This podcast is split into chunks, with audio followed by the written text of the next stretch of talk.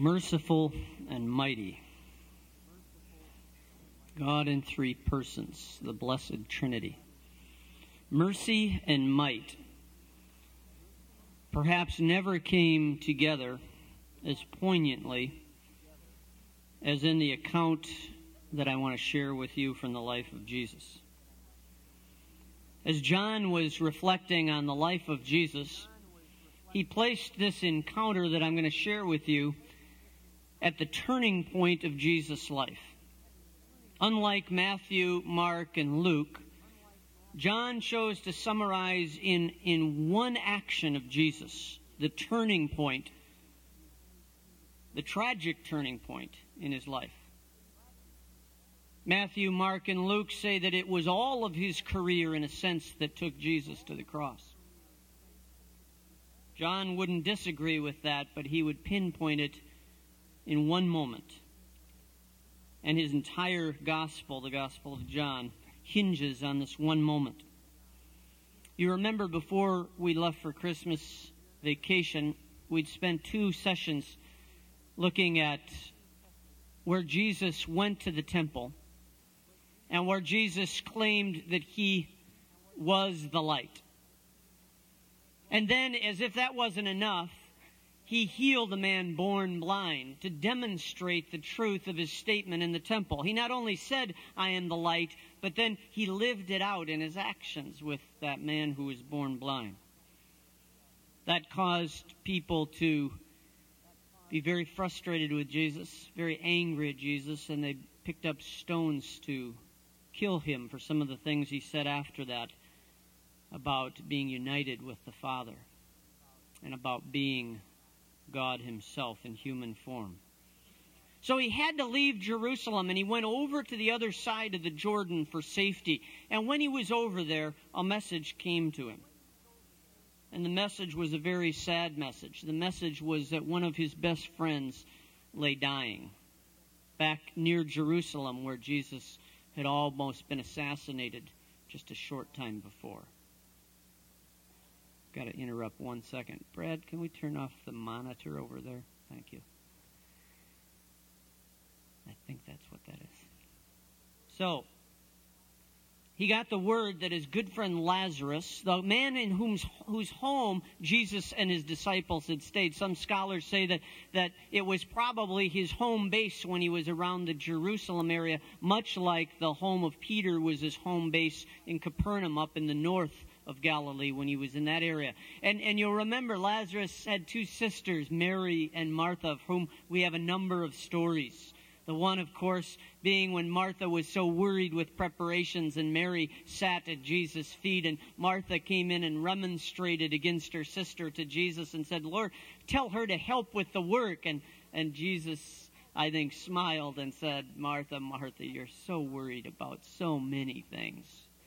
Uh, Mary has chosen the better part, and it will not be taken from her. The better part was to sit at the feet of Jesus and learn. We have other stories of Mary and Martha. We have the story following this one where Mary anoints Jesus for his burial by breaking the perfume and by pouring it over his feet. And there, someone else remonstrates against her. It's Judas Iscariot who says this money should have been given to the poor. And Jesus says a strange thing. He says, The poor you have with you always, but me, you'll, you'll only have me a little longer. She's anointed me for my burial. This was the home.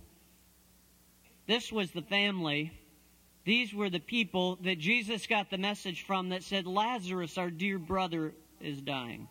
And Jesus stayed right where he was for two more days. A strange thing. You remember in Capernaum when, when uh, uh, the ruler of the synagogue came to Jesus and said that uh, his daughter was dying, Jesus immediately went. When the woman reached out and touched Jesus, the hem of Jesus' garment, he immediately stopped.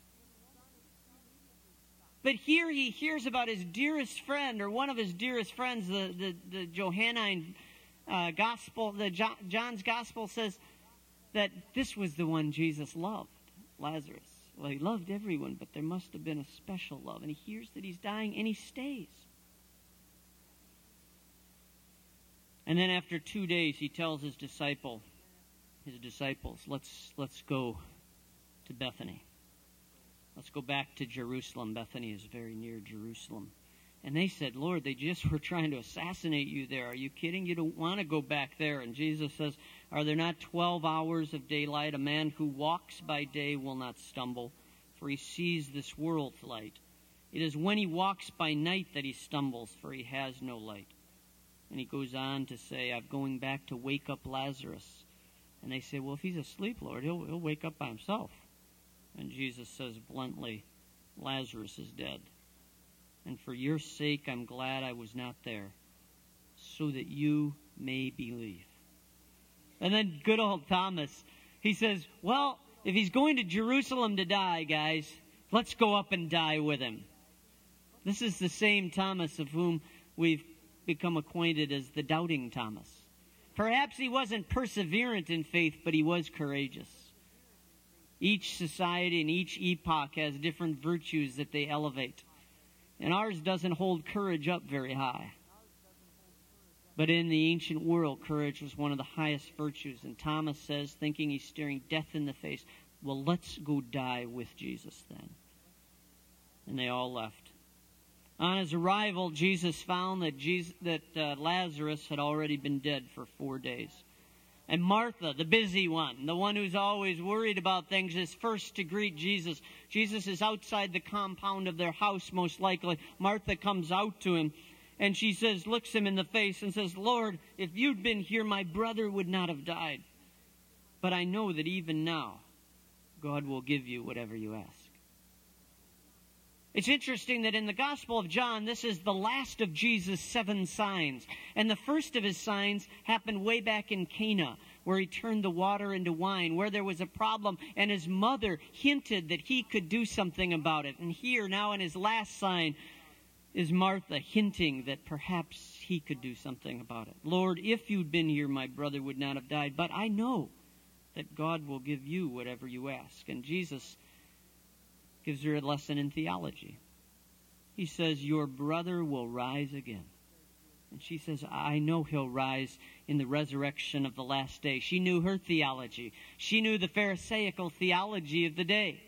And that isn't a negative word, it was the theology of the Pharisees. And then Jesus said to her, after she said, Yes, I know he'll rise again on the resurrection of the last day, Jesus says, I am the resurrection, and I am the life. And he who puts his trust in me will live even though he dies. And whoever lives and puts his trust in me will never die. Do you believe this? He puts the question to her. And she says, Yes, Lord. I believe that you're the Christ, the Son of God, who's come into the world. She sounds a lot like Peter in Peter's great confession when Jesus turns to Peter and says, Who do you say that I am? And he says, you're the Christ, the Son of the living God. And Jesus says, On this rock I'll build my family, my, my church, my called out ones, my saints. Her theology is good. She knows the titles, she knows the theology, and unlike some of the others, she even knows that these titles should be attached to Jesus. But Raymond Brown puts it this way in his commentary on John. Throughout the incident involving Martha, we see that she believes in Jesus, but inadequately. She addresses him with lofty titles. She regards Jesus as an intermediary who's heard by God, but she does not understand that he is life itself. Martha's general understanding of the resurrection on the last day is scarcely adequate in the present situation, Brown says. For in John, the life that conquers death is a present reality in Jesus Christ. She had belief. She had an accurate theology, but it was an inadequate theology because it did not bring into account that she was looking into the life, into the face of life itself. She had the titles right. She had the theories right. But her belief was not deep enough. I wonder about our faith sometimes. Number one, we need to work on the accuracy of what we think about Jesus. We're woefully ignorant. Some of us don't even measure up to Martha in that she understood the titles, she used the titles, she applied them to the right person. And some of us need to work harder at that, learning who Jesus was, what he did, and why he did it, who God is, and what his salvation history encompasses. Some of us have set our brains on a hat rack when it comes to our faith. And at a college, there's no excuse for that. In fact, in the Christian life, there's no excuse for that. But some of us have gotten the doctrines all correct. And we've written good papers on them, and good that we have. But we're not looking into the face of Jesus Christ in our own lives. We're not bringing his presence to bear on the current situation of our own lives, on the tragedy or the joy or the confusion of our lives. And so Jesus remains a concept to be believed rather than a person to be trusted. Mary, Martha goes back in and gets Mary. And Mary comes out. And Mary, characteristic of her passionate self, doesn't stand and talk to Jesus like Martha. She throws herself at his feet and weeps on them. But she says the exact same sentence that Martha had said. She says, Lord, if you'd been here, my brother would not have died. But she said this from a fallen position at Jesus' feet a position of worship, of passion, of devotion, of commitment, of dedication, as Marty sang about. Richard Gire puts it this way in his book, Incredible Moments with the Savior. Both sisters approached Jesus with identical words, but whereas Martha said them to his face, Mary cried them at his feet. Maybe that's why the one evokes a theological truth, your brother will rise again, while the other evokes Jesus' tears. Twice the scriptures blot the tears of our Lord on a hill overlooking Jerusalem as he weeps for the nation, and on the way to a friend's grave as Jesus weeps with those who grieve. What an incredible Savior. Weeping not just for us in our sin, but with us in our suffering. Weeping not just for us in our sin, but with us in our suffering so strange that one with such absolute power would surrender so quickly to so small an army of tears, but he does. Jesus weeps at this moment. God incarnate, God in human flesh, the Almighty Son of God stands with this, this dear family at the loss of their brother. He knows what he's about to do. That's obvious because he told the disciples, I'm glad that he died so that you might believe after you see what I'm going to do. He knows what he's going to do, but there's Mary at his feet weeping and saying, Lord, if you'd been here, my brother wouldn't have had to die. And Jesus, after a few other comments, begins to weep himself. Take that in. Picture it in your mind. The same Jesus who threw out the tax collectors for, and, and the money gatherers, money exchangers, I mean, from the temple. The same Christ that later would stare death in the face with incredible courage and lay down his life for many is reduced to sobbing and tears. He says, Where did you lay him? And they say, Come and see. John is full of irony. There's one other place where the words come and see happen in the Gospels. It's when the first disciples decided to follow Jesus and they asked Jesus where he's staying and what he's about, and he says, Come and see. And in John, there's a sense that he's saying, Come and see life as it is. And here at the turning point in his life, he says, Jesus, where have you laid him? And they say, Come and see. And the inference is, now we're going to go look at death. In the one instance, we come to Jesus and find life. In the other, we come to a grave and find death. Jesus, once more deeply moved, came to the tomb. In fact, it says he was angry. This word is used on a number of occasions and always expresses anger. What in the world could Jesus have been angry about? Some have suggested he was angry at the lack of faith. I doubt that. It's a possibility, but I doubt it. He'd just been moved to tears by Mary's weeping at his feet. I, I don't think it was a, a chide against their lack of faith, but I think it was anger at all of the work of the evil one.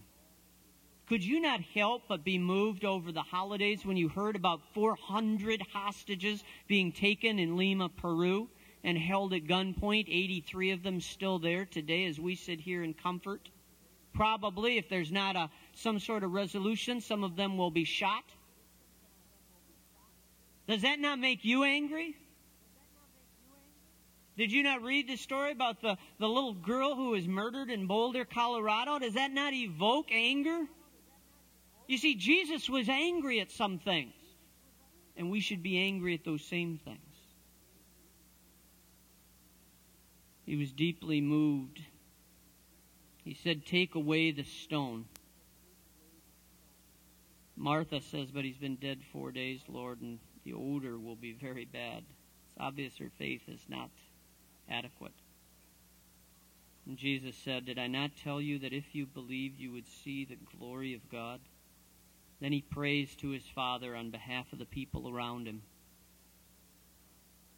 And when he'd finished his prayer, Jesus called out, screamed, in fact, in a loud voice, Lazarus, come out. And I'm sure there was a moment of waiting. They'd rolled away the stone. They waited there for a moment. And then they heard the crunching, the muffled crunching of grave clothes, feet hitting the floor. And they saw Lazarus, still wound up like a mummy, coming out of that grave and moving. And Jesus said to them, Take off the grave clothes and unbind him. That is an amazing account in the life of Jesus, and John tells it in an amazing way. Only two sentences tell the actual miracle. Unlike us, we would have spent pages and pages on the miracle. He spends most of the time describing the people involved. And then the astounding, the blinding, the dazzling miracle of Jesus Christ happens like that.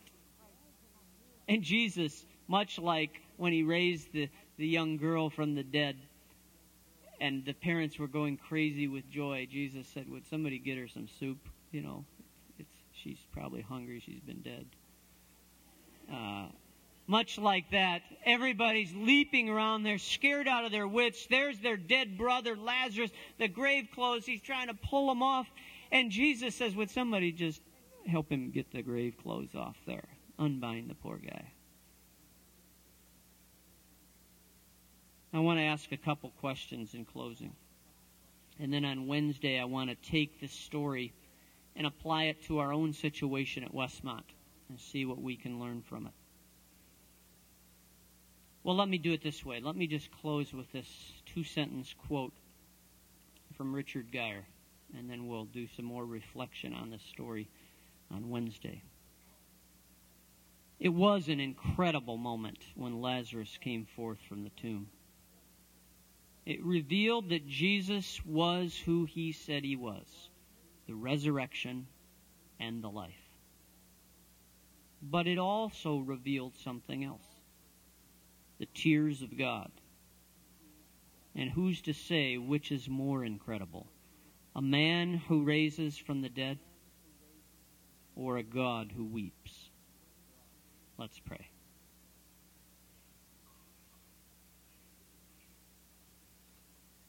Father, we wish to experience your life. We wish to have our theology well honed, our beliefs well understood. We want to plumb the depths of truth as best we can, but we also want to weep at your feet, to dedicate ourselves to you. Just stay in silence as Marty closes us with a song.